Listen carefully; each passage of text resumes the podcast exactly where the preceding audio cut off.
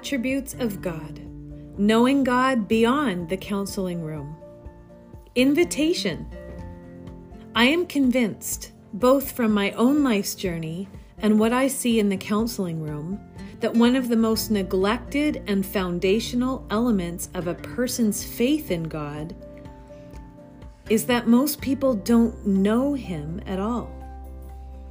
If I asked you to name off the top of your head a dozen attributes of God and ones that you draw on all the time that make a difference to everything you do how you handle situations, how you pray, how you read God's Word, how you view the world, and how you view others could you?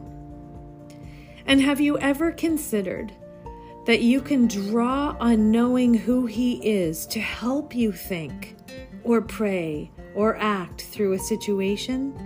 It's a great habit to form. It's part of loving God with your mind.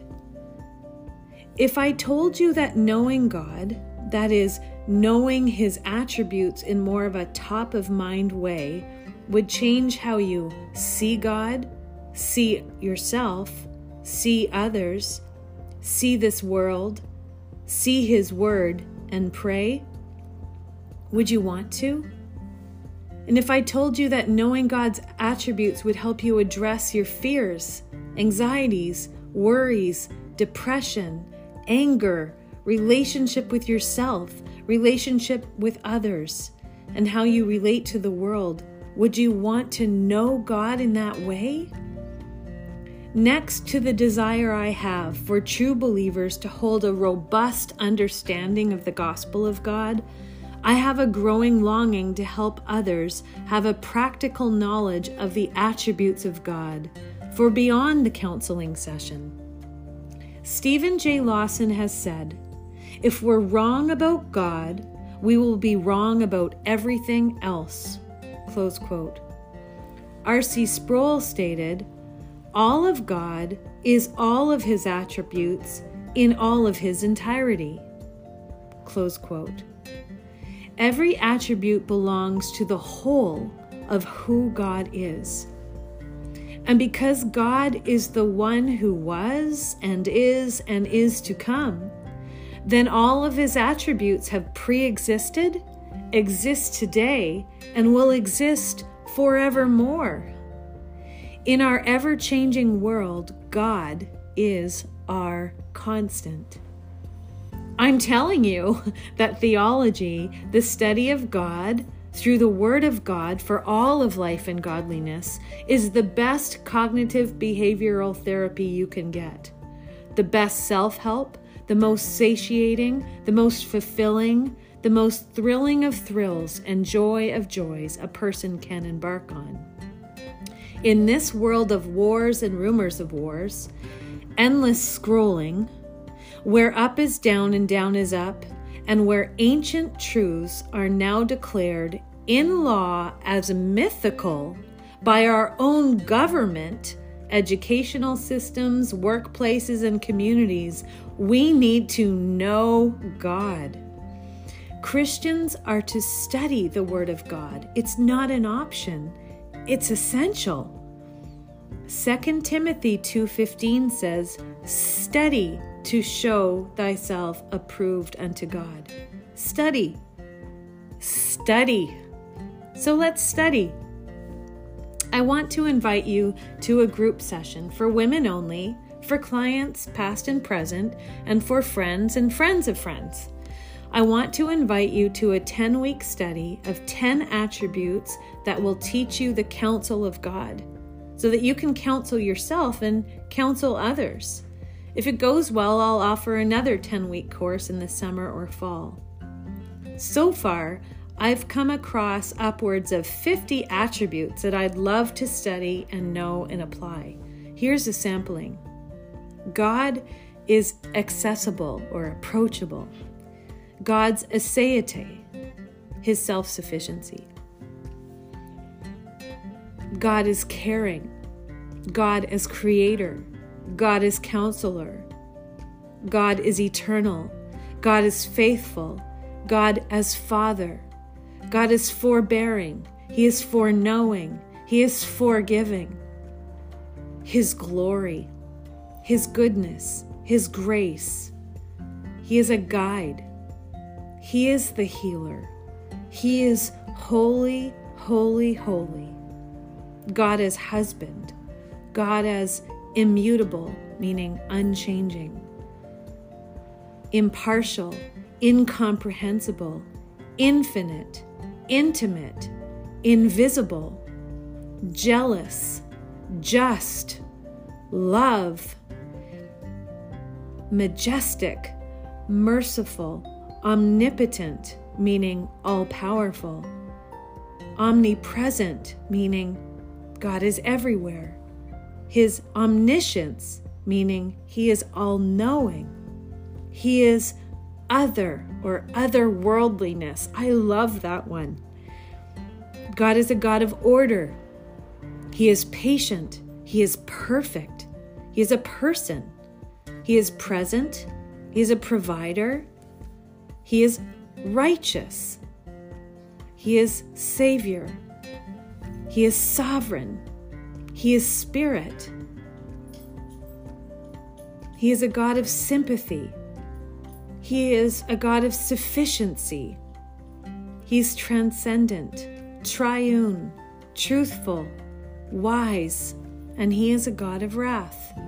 When I started out, I thought there might be a dozen or so of God's attributes, and there are certainly many ways that theologians and scholars have categorized the attributes of God. We are invited to know Him he wants to be known. And in being known, we can be known by God. How incredible is that? So we will meet, and I will teach on one or two from our list. We will define each attribute, and I will help you learn what God is and what God is not. And we will discuss together how knowing the said attribute of God can be applied to our struggles, challenges, situations, attitudes, behaviors, and actions. In one biblical counseling model, Heath Lambert divided the attributes of God in two categories, and that is strength and care. Being a gospel girl, I've wondered about pulling out the attributes of God that speak to the gospel of God. Perhaps we will take a look at different ways to categorize these that would be most helpful to you. And you can come up with your own list on this journey. I will provide some handouts, but you should show up with a Bible, a notebook, a pen, and be ready to study. There is a non biblical proverb that came to mind when I was thinking about why I wanted to do this. And it goes Give a man a fish, and he will eat for a day. Teach a man to fish, and you will feed him for a lifetime. End quote. So the premise is this teach a person how to do something rather than just giving it to them is more beneficial to them. This is what I want to do in group sessions. I don't want to just tell you about the attributes of God at the tail end of a counseling session as an add on. There's only so much time we have together and so much to cover. What I want to do is teach about them and help you think through how to apply them to counsel yourselves and others, and ultimately to know God and know Him better. I also believe this will change the way you see Scripture and how you pray, and I look for, forward to sharing more about that. Knowing God changes everything. R.C. Sproul said, you say you know Jesus, but does he know you? What if you don't really know the God of the Bible? Would that explain why you struggle to want to read his word? What if you discover through this study that you never really knew God? You might know about God, but that doesn't mean you know God. J.I. Packer said, Our greatest purpose in life is to know God. So, if our greatest purpose in life is to know God and we don't know Him, can't describe Him, can't understand who He is, that might explain why we feel like our sense of purpose is elusive. Knowing God gives us purpose because it is our purpose. A.W. Tozer said, The most important thing about you is what comes into your mind when you think of God. I wonder if you even know what to think of God when you think of God. Steven J. Lawson says high views of God lead to high and holy living. Low views of God lead to low and unholy living. I wonder how much we have made God so personal that we've missed the wonder of God, the otherworldliness about God, and we've lost the sense of awe of the holy, holy, holy God of the Bible. Many of our churches today are biblically anorexic, biblically illiterate, theologically weak, and devoid of substance because we've become so culturally relevant that our reverence for God has been lost.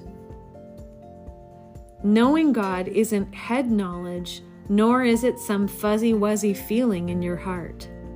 Knowing God is both experiential and intellectual. Seek to know God, and you will know who you are. Seek to know God, and you will find purpose. Seek to know God, and you will have everlasting counsel better than the counsel of any earthly counselor. You will have the counsel of God, the wonderful counselor. Heath Lambert wrote One of the most wonderful things about the Bible is that it does not merely describe that God exists and what he does. The Bible tells us what God is like. So join me beyond the counseling session into a journey to know God through a discovery of some of the attributes of God.